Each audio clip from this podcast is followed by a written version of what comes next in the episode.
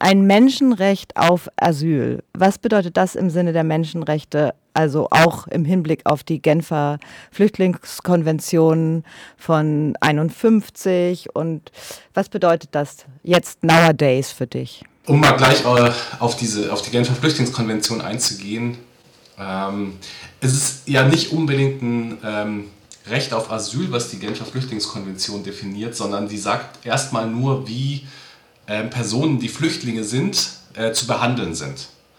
Und dann definiert sie, hat sie so eine Definition äh, davon, was äh, Flüchtlinge sein sind und was sie nicht sind ähm, und sozusagen, wie das alles außenrum funktioniert.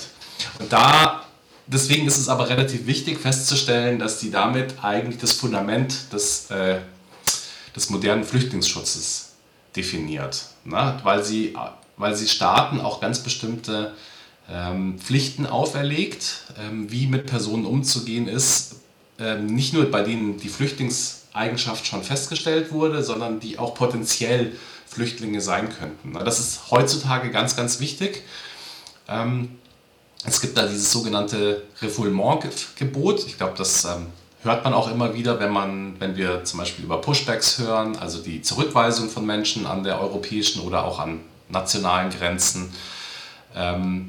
Und die Genfer Flüchtlingskonvention sagt eigentlich, das geht nicht. Ne? Also Personen, die schutzbedürftig sein könnten, die also die eine Grenze überwinden, um dort einen Antrag auf Asyl zu stellen, ähm, dieser Antrag muss dann auch erstmal geprüft werden. Das geht nicht, dass man einfach sagt, das interessiert uns nicht, die Person muss wieder ausreisen, wir schieben die ab, wir schieben die über die Grenze zurück, sondern da ist relativ klar, ähm, dann muss erstmal geprüft werden, ob so eine Flüchtlingseigenschaft ähm, festzustellen ist. Ne? Also das bedeutet, der Asylantrag muss dann geprüft werden.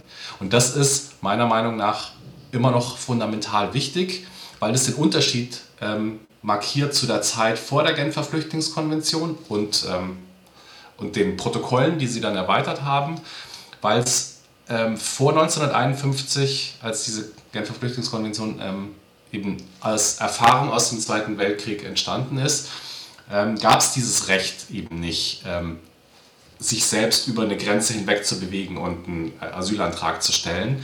Und das haben wir erlebt, was es bedeutet hat im Zweiten Weltkrieg in ganz Europa, dass eben sehr viele Personen, die aus sehr guten und nachvollziehbaren Gründen aus Deutschland und nicht nur aus Deutschland geflüchtet sind, es nicht geschafft haben, Grenzen zu überwinden und da hängen geblieben sind. Also wenn wir uns zum Beispiel den Film Casablanca nochmal anschauen, der thematisiert das in einer gewissen Art und Weise, ne? dass Personen es nicht schaffen, auszureisen, äh, nicht wegzukommen aus dem äh, immer stärker von den Nationalsozialisten besetzten Europa und eben ähm, Nordafrika. Deswegen ist diese Genfer Flüchtlingskonvention ganz wichtig. Die bildet aber nur das Fundament. Ne? Und darüber, darauf ist ähm, dann über die Jahre ähm, verschiedene Asylsysteme entstanden, wie zum Beispiel in Deutschland ein sehr, eigentlich ein sehr starkes äh, Asylsystem, was so einen Fokus auf eigentlich immer politische Flüchtlinge hatte, ähm, auch als Erfahrung aus dem Zweiten Weltkrieg und aus der Zeit des Nationalsozialismus. Ähm, und seit den 90er Jahren und dann verstärkt seit den 2000er Jahren ist daraus ein europäisches Asylsystem entstanden, ähm, in dem dann formuliert wird, wie jetzt eigentlich genau das funktionieren soll. Ne? Also eine Person kommt über die Grenze, stellt einen Asylantrag. Was muss jetzt passieren? Ne? Was sind die Mindestbedingungen, die gelten sollen für diese Person? Die muss ja erstmal untergebracht werden. Die muss ja irgendwie Zugang zu einer grundlegenden Versorgung haben, also ne, Essen, äh, Schlafen, Gesundheit, wie, sollen, wie müssen diese Asylverfahren ablaufen, ähm, wenn jemand anerkannt wird, äh, was für eine Rechtsstellung soll diese Person dann äh, in, dem, in dem Land haben. Und das formuliert alles das europäische Asylsystem aus. Aber das basiert, wie gesagt, grundsätzlich ähm, auf dieser Annahme der Genfer Flüchtlingskonvention, dass Staaten dass man Staaten verpflichten muss, gewisse ähm, Basisrechte einzuräumen und ähm, Personen, die schutzbedürftig sind, äh, auch zukommen zu lassen. Genau. Ja, da würde ich gerne nochmal einhaken, weil so wie ich äh, sozusagen die, die Flüchtlingskonvention verstanden habe, hat quasi jede und jeder das Recht, auch wenn er das Gefühl hat, sozusagen, also auch aus, auch aus, aus einer sozialen Gruppe kommen, das Gefühl hat, vom Staat nicht, äh, im Staat nicht bleiben zu können, das Recht auf Asyl. Es steht ja konkret drin, wenn jemand aufgrund seiner ethnischen Zugehörigkeit, äh, aufgrund politischer Positionierung, aber auch aufgrund von sozialer Einordnung sozusagen ähm, sich verfolgt fühlt. Ja, ja, absolut, ganz genau. Also es äh, in, das steht drin in der, in der ursprünglichen Genfer Flüchtlingskonvention von 51. Ein Flüchtling also darf nicht ausgewiesen oder zurückgewiesen werden, in denen sein Leben oder seine Freiheit wegen seiner Rasse, äh, Race würden wir heute sagen, Religion, Staatsangehörigkeit, seiner Zugehörigkeit zu einer bestimmten sozialen Gruppe oder wegen seiner politischen Überzeugung bedroht sein würde. Ne? Also die politische Überzeugung kommt da ganz am Schluss, sondern, also du hast schon recht, ne? bestimmte soziale Gruppe. Und daraus kann man natürlich auch, würde ich sagen, sowas wie ähm, geschlechtsspezifische Ver äh, Verfolgungsgründe daraus ableiten. Ne? Ähm, und wie gesagt, also hier Religion und Staatsangehörigkeit oder eine Minderheit, genau, also das, sind, das fließt alles in die Definition eines Flüchtlings ein oder ja, eines Flüchtlings. Ähm, und das ist dann festzustellen. Ich, ich sage es jetzt nochmal ganz genau, ähm, es gibt, sagen wir es mal so, es gibt ein Recht darauf, einen Asylantrag zu stellen. Ne? Also ich kann quasi sagen, ich fühle mich subjektiv verfolgt also ne, ich fühle subjektiv, dass ich in diese Gruppe gehöre, die die Flüchtlingskonvention definiert und das will ich jetzt gerne überprüft haben. Ich komme jetzt nach Deutschland, um einen Asylantrag zu stellen, um das feststellen zu lassen. Das ist auf jeden Fall erlaubt und das ist das Wichtige. Ähm, da steht aber nicht drin, dass die gesamte Welt ähm, aus subjektiven Gründen das Recht hat, dann auch einen, aus Asylgründen eine Aufenthaltserlaubnis zu kriegen. Ne? Das ist das, was, was gerade im Diskurs immer so, so behauptet wird. Dann, ne? Das, was ist in, in Anführungszeichen, wenn gesagt wird, dann kommen ja alle. Das stimmt halt einfach nicht, ne? weil es gibt eine ganz genaue Prüfung und die Prüfung, das wissen wir, ist ja auch sehr, sehr restriktiv und viele Leute werden auch gar nicht anerkannt, obwohl es gute Gründe gäbe, sie ähm, als politisch verfolgt oder schutzbedürftig an, äh, anzuerkennen. Ähm, also so weit geht quasi die Genfer Flüchtlingskonvention und alles, was daraus folgt, ne, was ich beschrieben habe, die verschiedenen Asylsysteme, die darauf aufsetzen, ähm, so weit gehen die nicht. Nur um das nochmal sozusagen ganz klar auszu, ähm, klar zu sagen. Naja, also in dem äh, stand da ja auch noch drin, dass es eigentlich nur äh, also sozusagen, wenn jemand ein äh, schweres Verbrechen begangen hat, äh, möglich ist, den auszuweisen. Ne? Also das nochmal dahingestellt.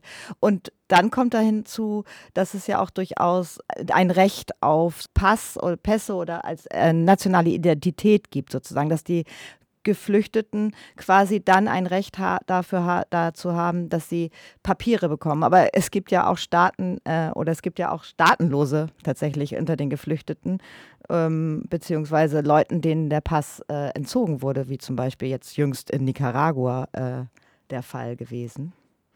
Was passiert dann? Ja, genau, aber diese ganzen Rechte, die daraus folgen, das ist, das ist dann, wenn jemand als Flüchtling im Sinne der Genfer Flüchtlingskonvention oder eben der Asylsysteme anerkannt worden ist, nachträglich. Und dann muss eben auch ein Pass ausgestellt werden. Und in Europa wird dann, ähm, es gibt so einen grauen Flüchtlingspass, der quasi äh, dann wie ein Pass funktioniert.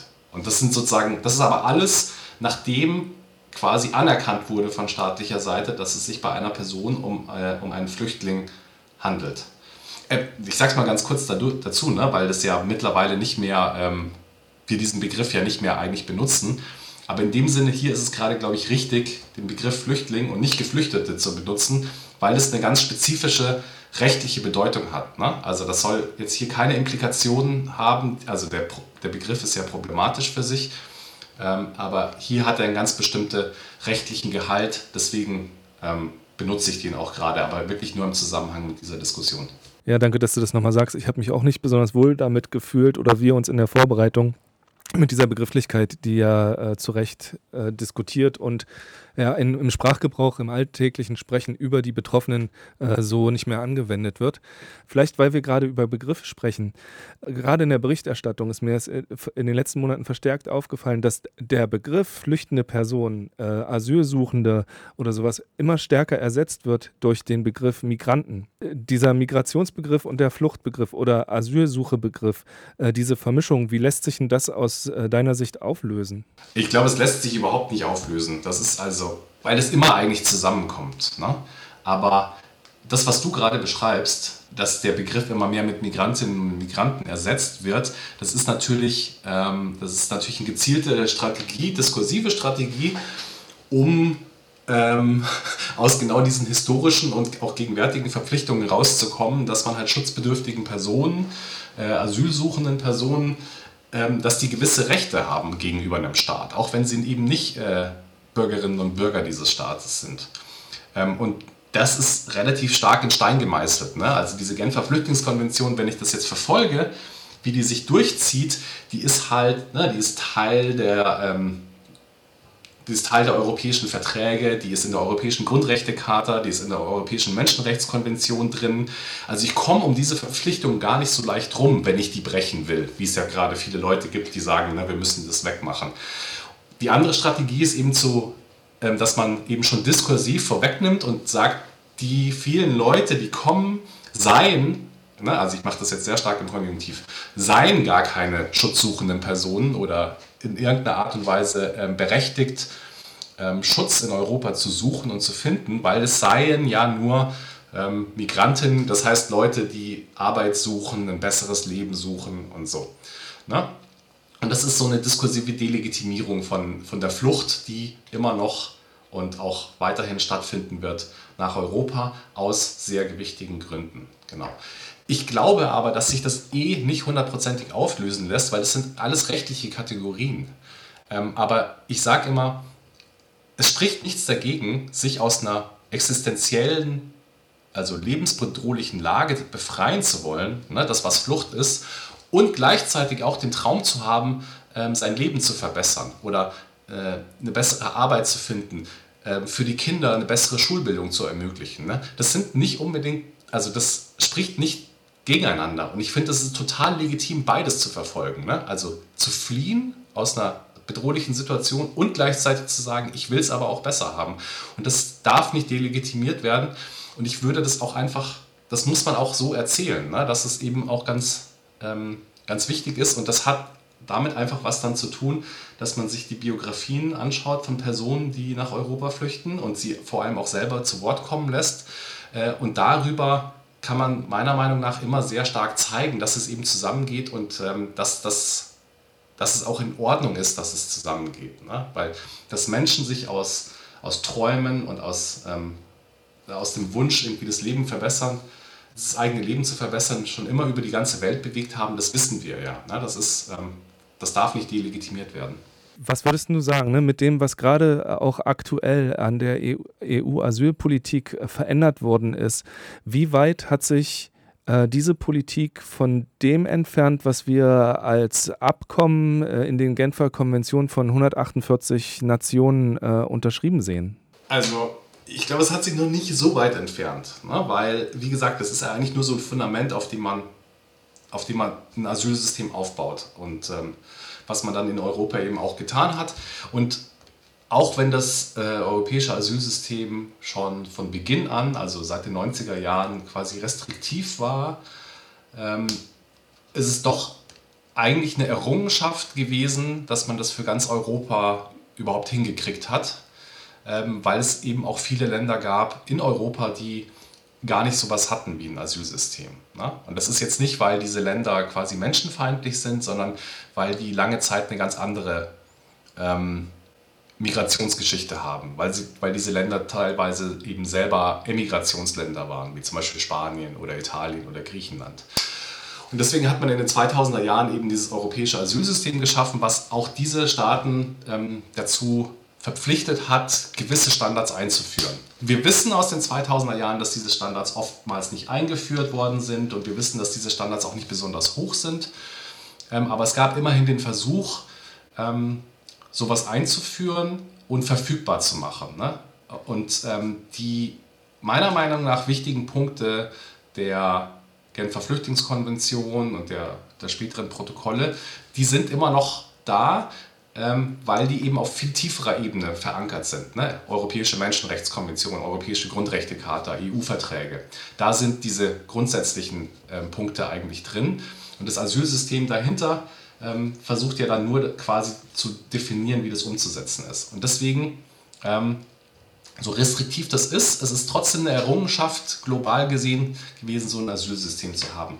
Was jetzt passiert mit der sogenannten Reform des GEAS, GEAS ist das gemeinsame europäische Asylsystem, eben genau das, was in den 2000er Jahren entstanden ist, dass man versucht, immer mehr Leuten den Zugang zum europäischen Asylsystem zu verwehren. Und das ist so ein bisschen ähnlich wie das, was in Deutschland 1992 mit dem sogenannten Asylkompromiss passiert ist. Man sagt nicht, dass man das Recht auf Asyl abschafft, sondern man sagt, ähm, wir errichten Hürden davor. Es sollen nicht mehr alle Personen in die, in die Möglichkeit kommen, einen Asylantrag zu stellen. Na, und 1992 für Deutschland hat man das vor allem mit den sicheren Drittstaaten gemacht. Da hat man gesagt, eine Person, die in, in Deutschland Asyl sucht, ähm, wenn wir, also wenn der Staat zeigen kann, dass diese Person durch einen sogenannten sicheren Drittstaat, also einen Staat, in dem sie auch sicher gewesen wäre und in dem sie genauso einen Asylantrag hätte stellen können, dann muss sich die Bundesrepublik Deutschland gar nicht mehr mit dem Asylantrag befassen. Ähm, und dann, sondern die Person kann dann zurückgeschoben werden. Und heute erleben wir was Ähnliches, dass man eben an der, ähm, an der europäischen Außengrenze meiner Meinung nach so Zentren errichten soll, in denen unter beschleunigten ähm, also in beschleunigten Verfahren geprüft werden soll, ob ein Asylantrag überhaupt zulässig ist äh, von bestimmten Personen. Und wenn nicht, dann sollen die auch wieder abgeschoben werden. Ne? Und das, deswegen kann sich quasi Europa, also die Europäische Kommission und auch der Rat der Mitgliedstaaten, die das ja alles mit, und auch das Parlament, die das alles beschließen müssen, sich hinstellen und sagen, wir tasten das Recht auf Asyl gar nicht an. Ne? Grundsätzlich bleibt es erhalten. Ähm, wir bauen nur so einen Vorfilter ein, ähm, der bis zu 80 Prozent der Personen, die, Schutz, die, die einen Asylantrag stellen wollen, ähm, quasi ausfiltert. Und das ist das Problem, weil ne, ein Recht, auf das man keinen Anspruch mehr hat, das hört natürlich auf, ein Recht zu sein. Gerade äh, hast du so ein Schlüsselwort in den Abkommen der EU-Staaten beziehungsweise in der Politik und in der, wie du es genannt hast, ähm, Abwehr von Asylantragsmöglichkeiten für Menschen auf der Flucht ähm, äh, genannt, äh, den wir hier, während die Musik lief, nochmal kurz versucht haben zu entschlüsseln und uns nicht mehr ganz sicher sind, äh, was da sich hinter verbirgt. Äh, wir wollen jetzt uns im Folgenden ohnehin ein paar Beispiele für die verschiedenen politischen Maßnahmen der EU-Staaten angucken und vielleicht äh, fangen wir da bei dem Begriff an, der jetzt hier noch so ein Fragezeichen in den Raum gestellt hat, nämlich äh, der der sicheren Drittstaaten Kannst du noch bitte aufdröseln, was sich dahinter verbirgt? Denn das sind ja mutmaßlich nicht die EU-Staaten. Ähm, also super, dass ihr da nochmal nachfragt, weil das, das, ist wirklich so ein Begriff, der ständig irgendwie rumgeistert ähm, und ähm, wo man sich wirklich nochmal ein bisschen darüber unterhalten muss. Also ich fange mal damit an, dass ich einmal ganz klar sage, es gibt da zwei Begriffe ne? und die werden gerne vermischt und durcheinander gebracht und da muss man aufpassen. Das eine ist ein sogenannter sicherer Herkunftsstaat und das andere ist der sogenannte sichere Drittstaat. So, und sichere Herkunftsstaaten, in Anführungszeichen, ja, das ist ein technischer Begriff. Es gibt eine Liste, äh, wo man sagt, Personen, die aus diesen Staaten kommen, was in diesen Staaten gibt es keine politische Verfolgung und auch keine andere, äh, da, da, entsteht keine Schutzbedürftigkeit, wenn man aus diesen Staaten kommt. Deswegen ähm, müssen Asylanträge da wirklich nur sehr kurz geprüft werden. Na, man versucht zum Beispiel, ähm, eigentlich gehören die ganzen EU-Mitgliedstaaten dazu und für, in, in, Afrika sagt man zum Beispiel, Ghana sei ein sogenannter sicherer Herkunftsstaat. Ähm, und die ganze Diskussion der letzten Jahre war zum Beispiel, wie, wie, was ist eigentlich mit den ganzen Staaten auf dem Balkan, die nicht zur EU gehören? Sind die, kann man die auch als sichere Herkunftsstaaten einordnen? So, das schieben wir jetzt mal zur Seite, weil interessanter ist natürlich der Begriff der sogenannten sicheren Drittstaaten und da hast du vollkommen recht. Ähm, das geht da natürlich erstmal nicht um EU-Staaten, sondern da geht es um die Frage, zum Beispiel, ähm, was ist mit der Türkei? Ja, wenn ich jetzt sagen könnte, die Türkei ist ein sicherer Drittstaat, das heißt, ähm, äh, schutzsuchende Personen finden dort auch Zukunft, äh, Zuflucht, ja, die kriegen dort auch einen Status. Ähm, äh, die ganzen Verpflichtungen der Genfer Flüchtlingskonvention und der Zusatzprotokolle sind dort gewährleistet, dann könnte äh, ein EU-Staat wie zum Beispiel Griechenland sagen, ah super, wir müssen gar nicht mehr ähm, Asylanträge von Personen, die nach Griechenland kommen, prüfen, sondern wir können die direkt in die Türkei zurückschieben, weil die sind da ja auch sicher. Und dann ist ja der, Flüchtling, der Genfer Flüchtlingskonvention und dem europäischen Asylsystem quasi Genüge getan. Ähm, das war ist eben das, was wir in Bezug auf äh, Flüchtende aus Syrien ganz stark gesehen haben ab 2016. Ne? Der sogenannte EU-Türkei-Deal, also der Versuch, ähm, die Türkei in die, in die Kontrolle der, der Fluchtmigration aus Syrien einzubauen, ähm, hat ganz stark darauf gefußt, so einen Versuch zu, irgendwie zu definieren, dass die Türkei ein sicherer Drittstaat sei. Und jetzt ist man natürlich bemüht, oder die Europäische Union und ihre Mitgliedstaaten sind jetzt bemüht, mehr so sichere Drittstaaten zu finden. Und da stellt sich dann aber eben heraus, dass es gar nicht so einfach ist, in der, in der Nachbarschaft der Europäischen Union so sichere Drittstaaten zu finden. Ne? Man hat zum Beispiel ganz lange versucht, das mit der Ukraine zu machen. Das ist jetzt natürlich mit dem Krieg irgendwie hinfällig geworden.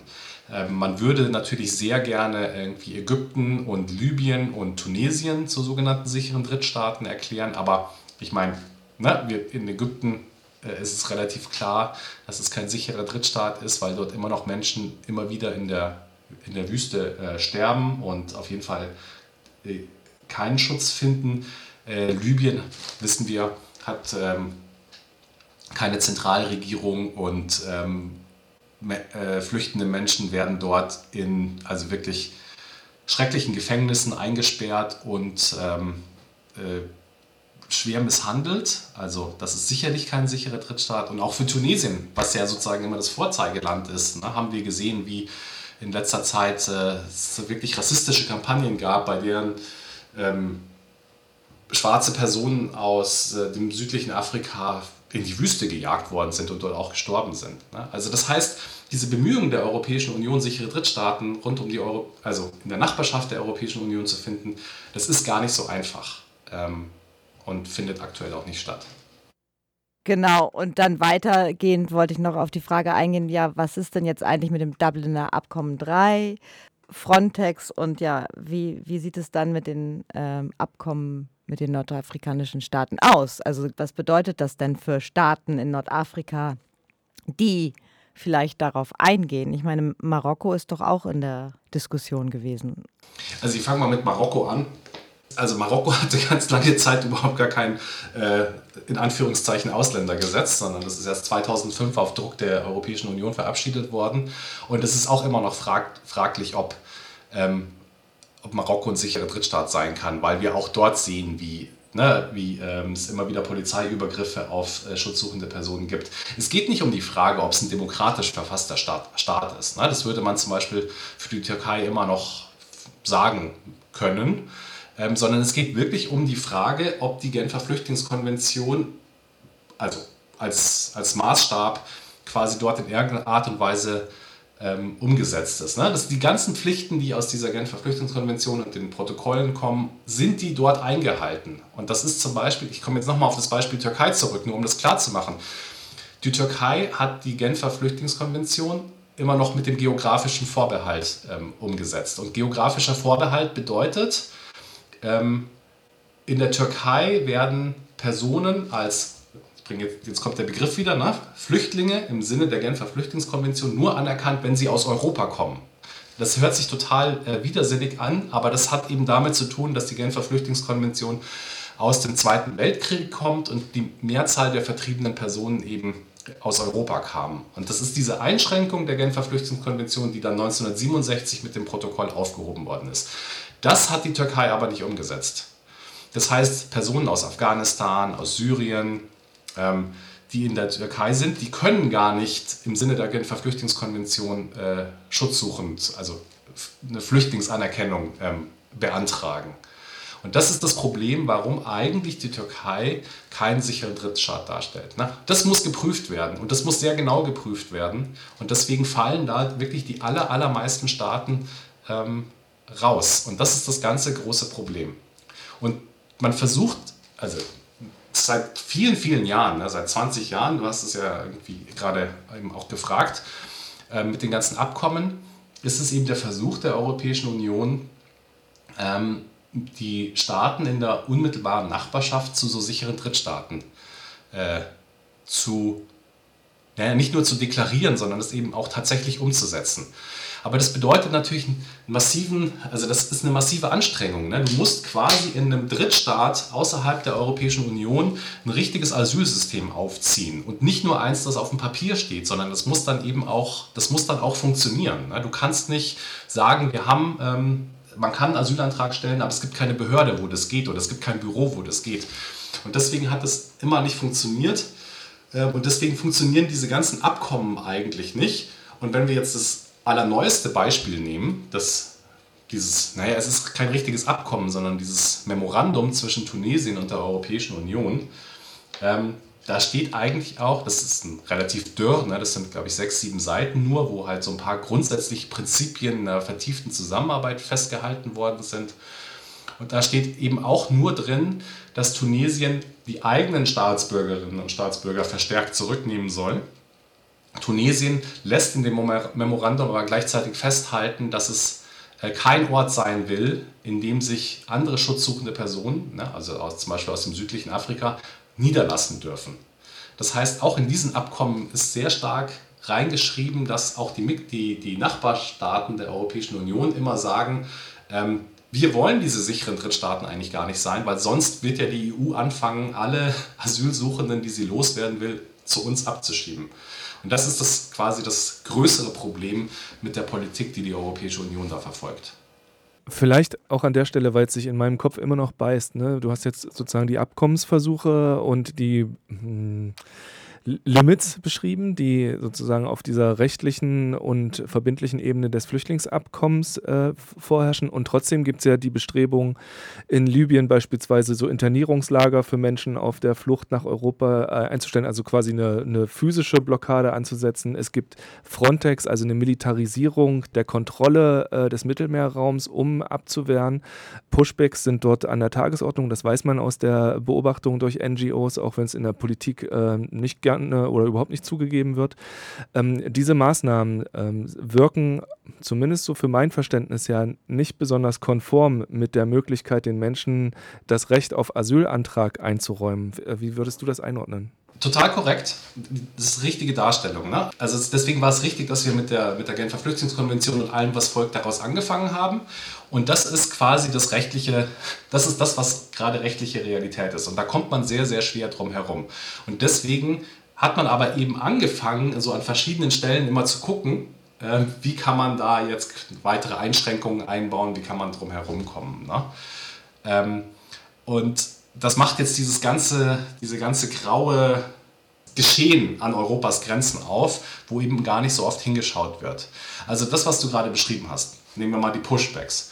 Ja, also die illegale und oft gewalttätige Zurückweisung von schutzsuchenden Personen an Europas Grenzen. Also zum Beispiel in Griechenland, äh, im Norden Griechenlands, da wo es gerade brennt, ähm, an der Grenze zur Türkei, Personen über, äh, kommen über den Fluss Evros, der die Grenze dort markiert, äh, werden von griechischen Polizisten festgehalten, verprügelt, interniert und dann in der Nacht äh, meistens bis auf die Unterwäsche ausgezogen und äh, aller Habseligkeiten beraubt wieder über die Grenze zurück äh, in die Türkei äh, geschoben. Das ist illegal. Ja? Das ist total klar. Da muss man überhaupt gar nicht drüber diskutieren. Ähm, das ist also das ist ein Verstoß gegen das Refoulementverbot. Ich würde auch sagen, das ist natürlich strafrechtlich relevant, wenn Polizisten Menschen verprügeln. Das geht so nicht. Ne? Ähm, nur, das ist eine Sache, die ist mittlerweile stark dokumentiert worden von vielen NGOs und auch vom UNHCR, ne, dem, dem Büro des Hohen Kommissars für äh, für die Flüchtlingsrechte der Vereinten Nationen.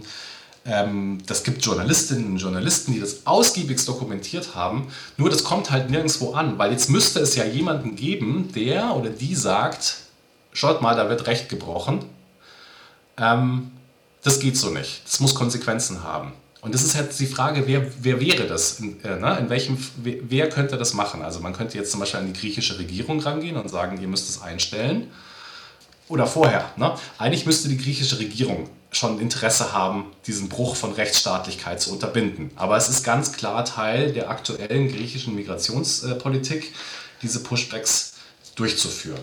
Ja? Und äh, auch den Personen, die die durchführen, Rückendeckung zu geben und Straffreiheit quasi zu garantieren. Das heißt, jetzt müsste irgendjemand aus der EU kommen und sagen, hier, das ist ein illegales Verhalten von dem Staat, ne, solche Praktiken stattfinden zu lassen. Und das passiert halt gerade nicht. Ne? Also eigentlich müsste die Europäische Kommission ähm, Vertragsverletzungsverfahren einleiten und sagen, hier wird quasi europäisches Recht massiv gebrochen. Ähm, der Staat, der das macht, muss bestraft werden. Ähm, das passiert aber nicht. Und das hat was damit zu tun mit diesem, eben diesem Rechtsruck in der Europäischen Union, dass seit 2015, 2016 vermehrt Staaten angefangen haben, eben diese europäischen Regeln zu brechen und ihnen niemand Grenzen aufzeigt. Und das ist quasi die, ähm, die Auseinandersetzung, die gerade an Europas Grenzen aus, äh, stattfindet. Ne? Also dass vermehrt Staaten klar illegale und äh, menschenrechtswidrige Politiken fahren, es aber keine Kraft gibt, die die Staaten in ihre Grenzen weisen kann. Das ist das Problem gerade in Bezug darauf, äh, man nimmt wahr, dass, äh, dass die Abkommen und das Recht gebrochen wird, dass die Situation, die wir äh, bei, sehen, auf dem Mittelmeer beispielsweise, also vor unserer Haustür, nicht rechtens sein kann und nicht akzeptabel ist. Doch irgendwie kann man scheinbar hilflos die Hände heben und sagen, hm, was tun? Dabei gibt es ja für die Durchsetzung von ähm, Verbindlichkeiten eigentlich Instrumente. Wie sähen denn die zumindest aus dem, auf dem Papier aus, Bernd? Das Problem ist ein bisschen, dass auf der europäischen Ebene ähm, es gar nicht so viele Instrumente gibt. Also ähm, ich bringe jetzt mal noch einen Aspekt rein, zum Beispiel ne, die Europäische Grenzschutzagentur Frontex. Ähm, die ist ja eine europäische Institution und die ist aber oft vielleicht nicht direkt, aber zumindest indirekt an so Pushbacks beteiligt, ne? weil die oft mit äh, Überwachungsflugzeugen und Satellitendaten und so äh, an der Überwachung des, europäisch, der, des europäischen Grenzraums beteiligt ist und diese Daten weitergibt. Ne? Also zum Beispiel, da wird ein Boot ähm, auf dem Mittelmeer gesehen, ähm, von der Frontex-Drohne wird das festgestellt und es wird dann an die ähm, äh, an den jeweiligen Mitgliedstaat der Europäischen Union weitergemeldet und manchmal kommt es dann eben zu Pushbacks und dann kann man jetzt schon darüber diskutieren, ne, äh, inwieweit sich die Agentur da auch schuldig gemacht hat. Die Frage aber, ne, diese Schuld jetzt festzustellen, wäre, dass es auf europäischer Ebene irgendeine Form von einer Gerichtsbarkeit zumindest gäbe und auch irgendeine Form von Anklagemöglichkeit. Ne? Es müsste quasi ja sowas wie einen europäischen Staatsanwalt, eine europäische Staatsanwältin geben, die quasi sagt, oh, da hat aber eine europäische Behörde Recht gebrochen. Ja? Und das gibt es alles nicht auf der europäischen Ebene. Deswegen, ja, na, seit 15 Jahren gibt es diesen Kampf um, äh, um die Frage, was diese Agentur da eigentlich macht und ob sie sich an dem ähm, Bruch von Europarecht äh, beteiligt oder nicht. Na, deswegen ist diese Frage immer so. Und um jetzt nochmal welche anderen Mechanismen es geben könnte. Größere wäre eigentlich eben nur die Kommission, die sagen müsste, hier bestimmte Mitgliedstaaten brechen europäisches Recht. Und das macht die Kommission ja auch immer wieder in allen möglichen Bereichen. Das sind diese sogenannten Vertragsverletzungsverfahren. Ähm, nur im Bereich Migration, im Bereich Asyl, im Bereich Grenze ist die Kommission wirklich tatenlos da. Ne? Also ähm, die macht da relativ wenig, weil sie ja auch versteht, dass sie da mittlerweile eben sehr viele äh, Staaten quasi, also gegen sehr viele Staaten müsste sie diese Vertragsverletzungsverfahren einleiten und sie würde sich natürlich dann auch eine große, also vielleicht sogar eine Mehrheit der Mitgliedstaaten zum Feind machen. Und deswegen ist es quasi, da geht es nicht mehr um Recht, da geht es dann nur noch um Politik, ähm, die da ausgehandelt wird, ähm, weswegen da nicht mehr das durchgesetzt wird, was eigentlich wirklich ganz konservativ gesprochen europäisches Recht ist, ähm, was eben auch durchzusetzen wäre. Ne? Das ist also so ein Problem, was gerade stattfindet. Und es gibt natürlich noch einen anderen Mechanismus, der sehr oft ähm, zur, äh, in, zur Geltung kommt. Das sind hohe europäische Gerichte. Ja, da gibt es zwei Gerichte, die äh, relevant sind. Das erste ist der Europäische Gerichtshof für Menschenrechte, EGMR. Der hat nichts mit der EU zu tun, sondern der hat was mit dem Europarat zu tun. Ähm, der wacht über die Einhaltung der Europäischen Menschenrechtskonvention. Und der hat in den letzten 20 Jahren immer wieder ähm, Staaten stark in die Schranken gewiesen und gesagt, nee, irgendwie eure restriktive Auslegung ähm, dessen, was ihr, also mit schutzsuchende Person machen dürft. Das geht so nicht. Ja? Also da wurden immer wieder so, sagen wir mal, Leitplanken eingezogen. Ähm, sagt mir Bescheid, wenn ich ein Beispiel bringen soll, aber ich fahre jetzt einfach mal kurz fort.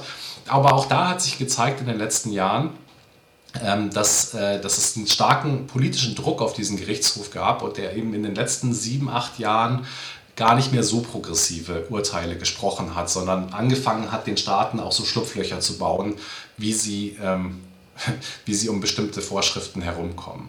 Und auf der anderen Seite gibt es den Europäischen Gerichtshof, der gehört jetzt wirklich zur ähm, Europäischen Union. Das ist das höchste Gericht in der Europäischen Union, sowas wie das Bundesverfassungsgericht in Deutschland. Und das wacht über die Einhaltung ähm, europäischen Rechtes und prüft, ob nationales Recht damit konform geht. Und das hat eben in letzter Zeit schon vermehrt gesagt, ähm, bestimmte Sachen, die Mitgliedstaaten machen, gehen so nicht. Na, also zum Beispiel, es gab ein sehr restriktives äh, ungarisches Asylgesetz, was gesagt hat, eine Antragstellung ist nur noch in, in Belgrad in, in der Botschaft und in Kiew in der Botschaft möglich. Äh, an der Grenze kann gar kein Antrag mehr Asylantrag mehr gestellt werden. Da hat der Europäische Gerichtshof gesagt, nee, das ist, ne, das ist nicht vereinbar mit europäischen Verträgen. Ähm, also da passieren Sachen, aber auch da, ne, das wisst ihr ja auch, ähm, das passiert ja oft, ähm, es gibt halt diese Rechtsprechung, aber A, es dauert lange, bis es zu so Urteilen kommt. Ähm, und B, ist es dann manchmal auch gar nicht klar, ob, ähm, ob das Urteil dann auch tatsächlich umgesetzt wird. Und das sind, und das sind die quasi sehr eingeschränkten Möglichkeiten, die gerade existieren.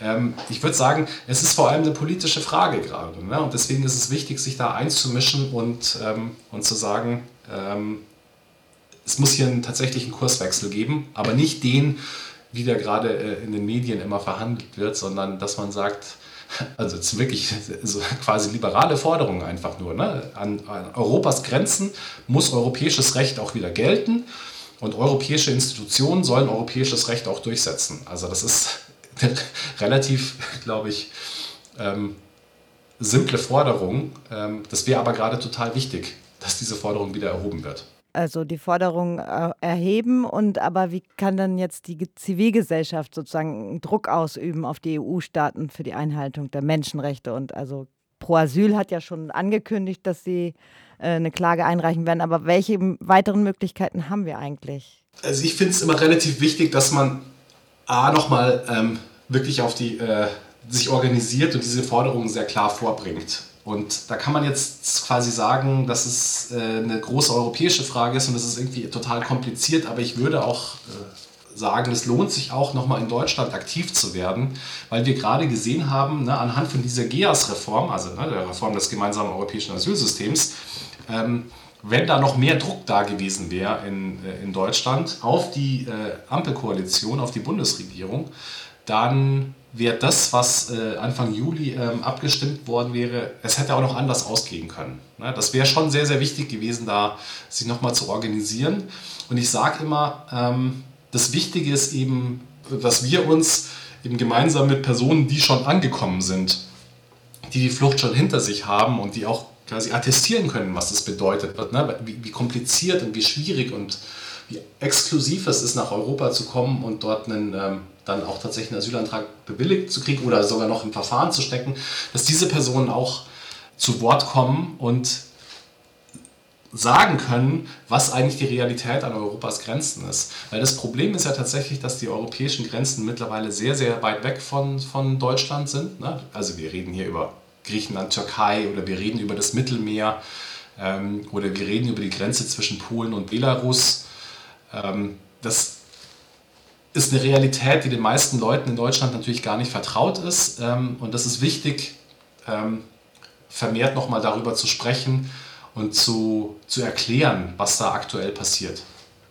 Eine wichtige Frage wäre eigentlich, ich sehe bloß auf die Uhr und weiß, dass das eigentlich nicht zu beantworten ist in äh, zwei Minuten. Ich möchte sie trotzdem stellen, vielleicht auch als Teaser für, eine, für ein weiteres Gespräch äh, und um das auszubauen und da nochmal tiefer zu gehen, dass wir jetzt gerade über etwas sprechen, sozusagen die Einhaltung und die äh, Menschenrechte die, der Flüchtlingskonvention und äh, wissen, wie die Abschottung der EU aufgestellt ist, angesichts der Tatsache, dass über kurz oder lang Migrations Ströme, und das meint jetzt nicht ein, ein, ein äh, Framing, sondern tatsächlich Bewegungen von Menschen auf Flucht und auch, äh, doch, wir, wir sagen einfach Flucht, weil es viel, viel konkreter ist. Ne? Allein klimatechnisch wird sich das ergeben in den nächsten Jahren und Jahrzehnten, dass ganze Erdteile nicht mehr bewohnbar sind. Wo sollen die Menschen hin? Sie werden sich auf den Weg machen. Das heißt also, absehbar wird es Wanderungsbewegungen, Fluchtbewegungen nach Deutschland geben, nach Europa geben.